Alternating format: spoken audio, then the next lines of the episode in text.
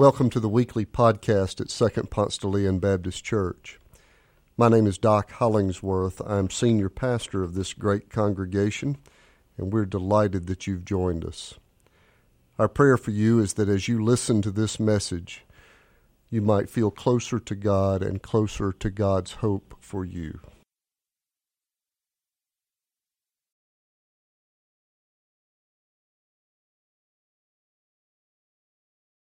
Continue reading together from God's Word. I invite you, if you're following along, this passage can be found in your Pew Bible on page 19. Genesis 25, verses 19 to 34. Listen to the Word of God. These are the descendants of Isaac, Abraham's son. Abraham was the father of Isaac. And Isaac was 40 years old when he married Rebekah, daughter of Bethuel, the Aramean of Padan Aram, sister of Laban the Aramean. Isaac prayed to the Lord for his wife because she was barren. And the Lord granted his prayer, and his wife Rebekah conceived. The, the children struggled together within her. And she said, If it is to be this way, why do I live? So she went to inquire of the Lord, and the Lord said to her, Two nations are in your womb, and two peoples born of you shall be divided. One shall be stronger than the other. The elder shall serve the younger. When her time to give birth was at hand, there were twins in her womb. The first came out red, all his body like a hairy mantle, so they named him Esau. Afterward, his brother came out, with his hand gripping Esau's heel, so he was named Jacob. Isaac was 60 years old when she bore them. When the boys grew up, Esau was a skillful hunter, a man of the field while Jacob was a quiet man living in tents. Isaac loved Esau because he was fond of game, but Rebekah loved Jacob. Once, when Jacob was cooking a stew, Esau came in from the field and he was famished. Esau said to Jacob, Let me eat some of that red stuff, for I am famished. Therefore, he was called Edom. Jacob said, First, sell me your birthright. Esau said, I'm about to die. Of what use is a birthright to me? Jacob said, Swear to me first. So he swore to him and sold his birthright to Jacob. Then Jacob gave Esau bread and lentil stew, and he ate and drank and rose and went on his way. Thus Esau despised his birthright. Father, sanctify us in thy truth. Thy word is truth. Amen.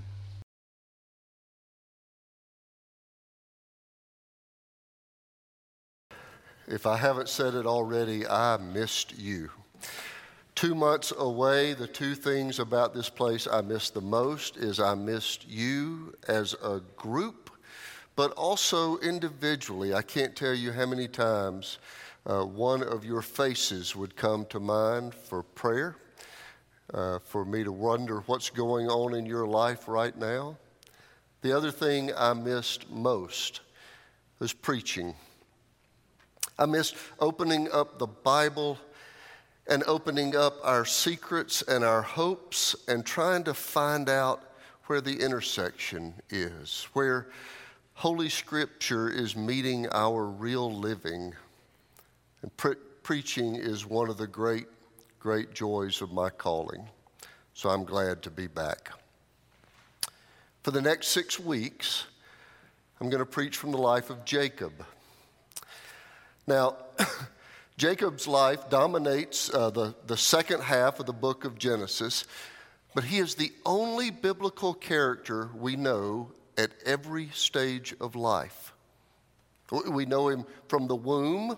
You just heard Bill Gabbard read that text, today's story.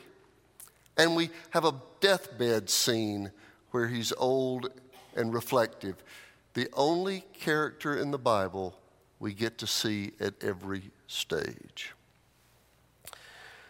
Well, as you know, I've been out traveling and musing and praying and distancing. And so I've been giving a lot of attention to the broader story of our lives. I was able to get away from the tyranny of right now, not just asking, How will Jesus help me get through this week or this day? But how does our life play out in the larger drama of it all. Why are we here? What matters and endures? You know, light stuff like that. And here in this life of Jacob, we have a detailed and honest story of a guy who seems to get it wrong about as often as he gets it right. He's strong at times, weak at others, trustworthy at times, and sometimes not at all, courageous and cowardly, kind of like all the rest of us. So, what does he have to teach us about being human? About leaving, leading a life that really matters, about searching for something that really is more enduring than the next quarter's sales goals or pulling a B in algebra or one more load of laundry. So I want us to camp out with his story for a while. See where his life meets up with all of our unsatisfied hopes, and I do think that God will meet us in that intersection.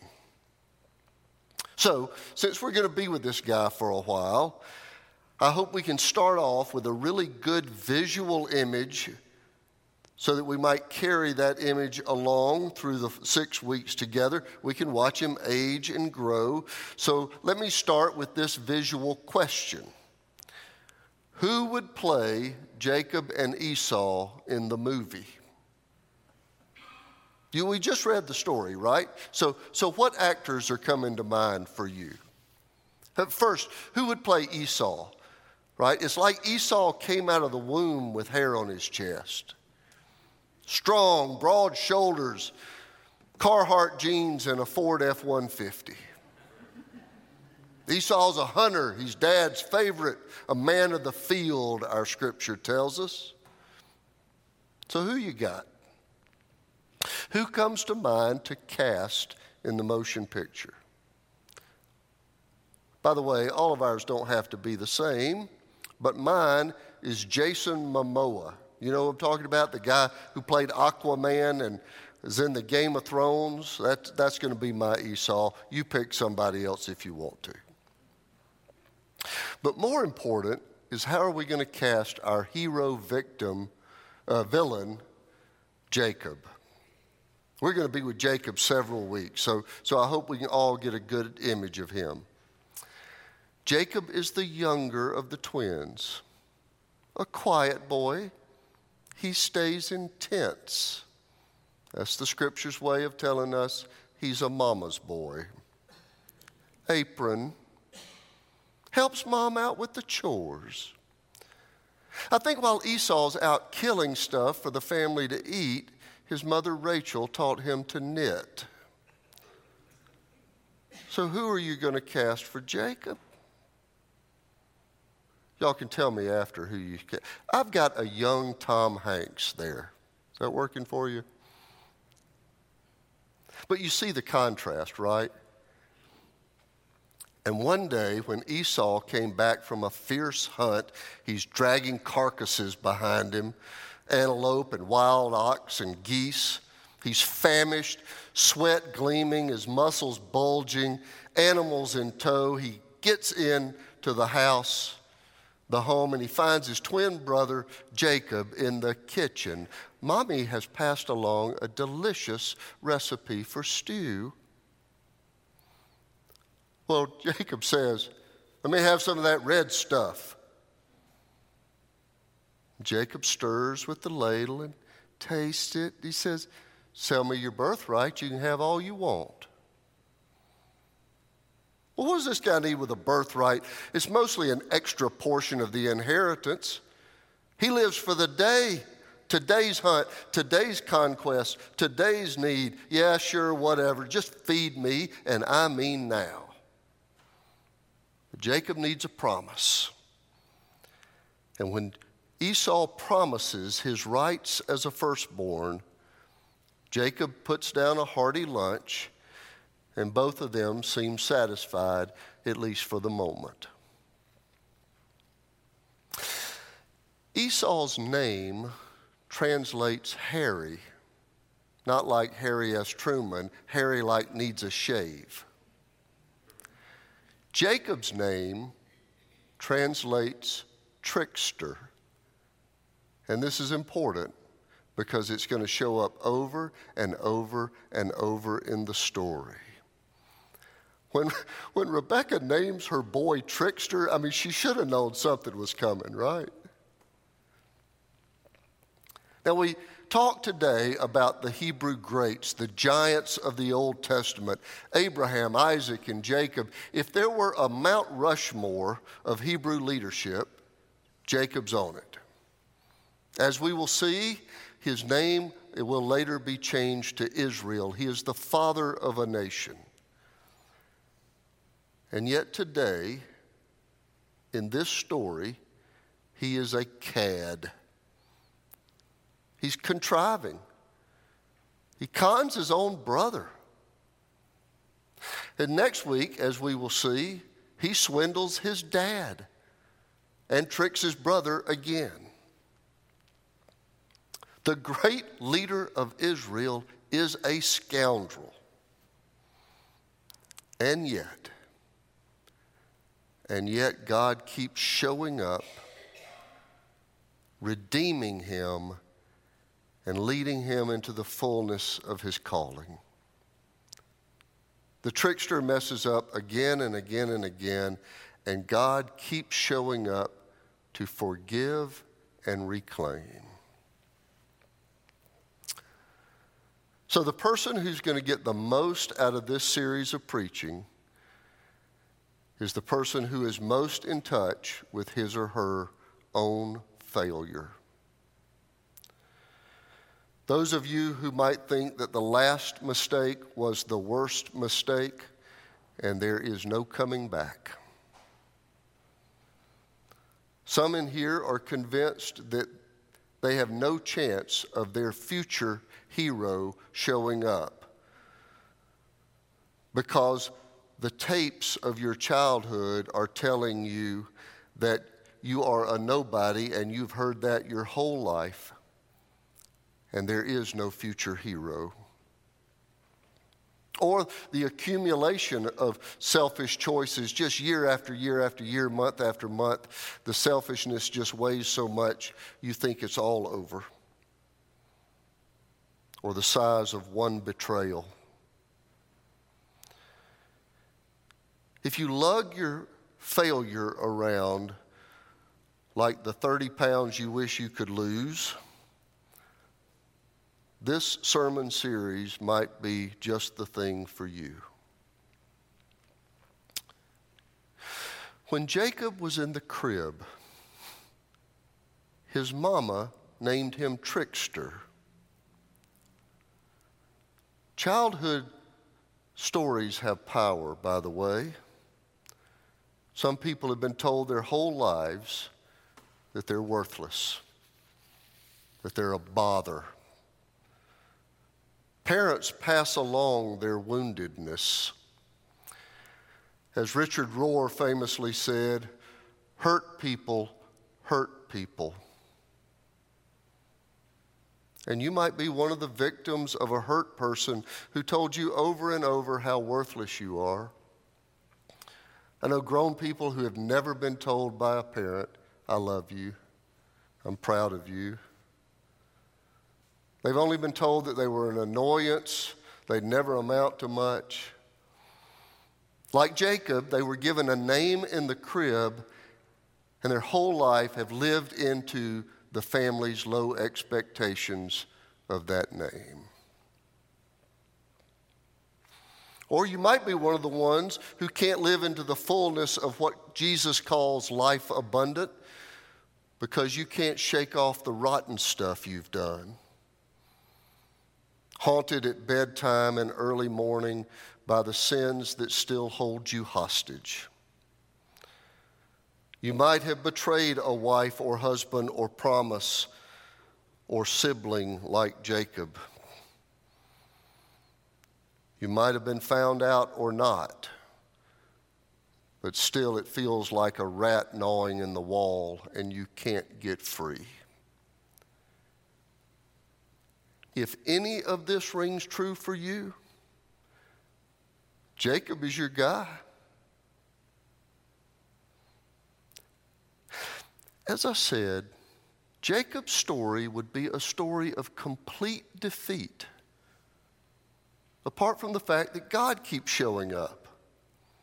God keeps showing up and reclaiming Jacob's broken and unfaithful life. God keeps pulling Jacob up off the floor, dusting him off, and putting him back in the game, back into the role he's to play in the redemptive story.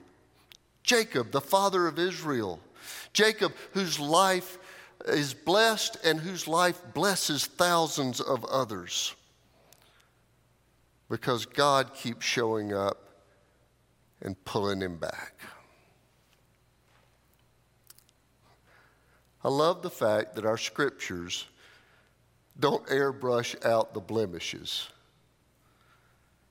Champions of great significance also have great betrayals too. We have sinful heroes, faithful followers of God who still up, end up with episodes of shame. This is part of the gospel story. This is part of the good news. This is the recurring theme of Holy Scripture. God's goodness is so much bigger than our badness. As 14th century poet William Langland puts it, all the wickedness in the world which man may do or think is no more to the mercy of God than a live coal dropped in the sea.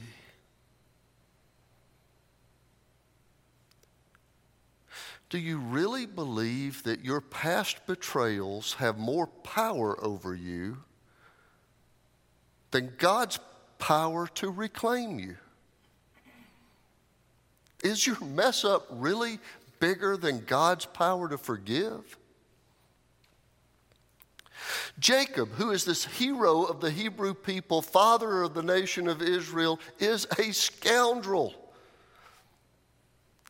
And then God reclaims him and reminds him that he's beloved, that he's a part of a story of blessing to get back in the game.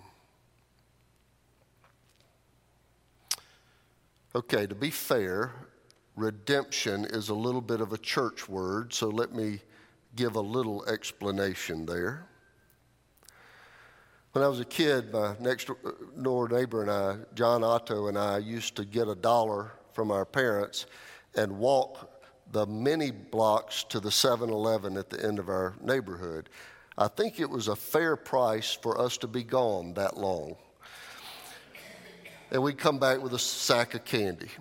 But while we were at the 7 Eleven, we would rummage around looking for, uh, for glass Coke bottles and then we would go next door to the liquor store and look around for glass Coke bottles, and we would rummage around there. And the reason we did that, of course, is so that we could redeem those bottles for cash. They were bought back for a new purpose. That's what redemption is something that gets reclaimed for a purpose. And over and over and over, Jacob lives a, li- a life that is short of God's hope,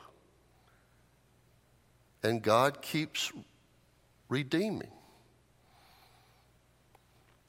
It's the great biblical theme, it's the through line of Scripture. God is redeeming us over and over. And this table is the symbol of God's greatest act of redemption. In some mystery we don't fully understand, the death, burial, and resurrection of Christ is the greatest act of uh, redemption. It's an ongoing promise that we don't have to be defined by our past because God is ready to forgive and put us back as an agent of blessing in the world. That, that you don't have to be bound to your family tapes that tell you you're worthless. You don't have to stay bound to that horrible thing you did back then. You don't have to be defined by your ongoing betrayals. Because in the presence of God, God's grace, it has about as much chance as a live coal dropped in the sea. And the sad truth is that most people choose to continue to live as victims. If they were called trickster as a child, then they feel like they have no choice but to live out their low calling. Some people believe their past betrayals have disqualified them from any future life of blessing and purpose. And Jacob's story, this week and throughout the six weeks, we will see, Jacob's story tells us that's a lie. And at this table, the symbol of God's most incredible act of turning tragedy to victory, it will tell you it's a lie. You don't have to be bound up by that stuff. Because Christ came that you might have life and have it abundantly. And you can't have it abundantly if you're gripped by all of those lies. We come to the table in part to celebrate the fact that once and for all, in the symbols of this table, we have been set free, we have been saved. But the other message of Scripture is that we are continuing to be redeemed. Not just a one time prayer of salvation, but that God continues to reclaim us, redeem us, let us start over. And so, as we come today, we come with the hopes that forgiveness will wipe the slate clean again, that we will be picked up off the floor again this time and forgiven and put back in the game for God's good purpose. On the night when Jesus was betrayed, he took the bread, and after giving thanks, he broke it. And he gave it to his disciples, and he said, Take this, eat this in remembrance of me. In like manner, he took the cup after supper, saying, This is the blood of the new covenant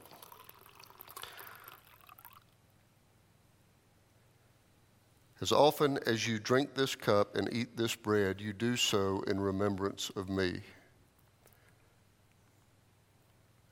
For this is the cup of salvation. Would you pray?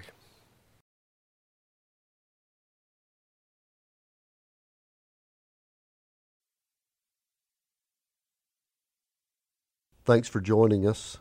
If you live in the Atlanta area or visiting Atlanta, Come and worship with us in person on Sundays at Second Ponce de Leon Baptist Church.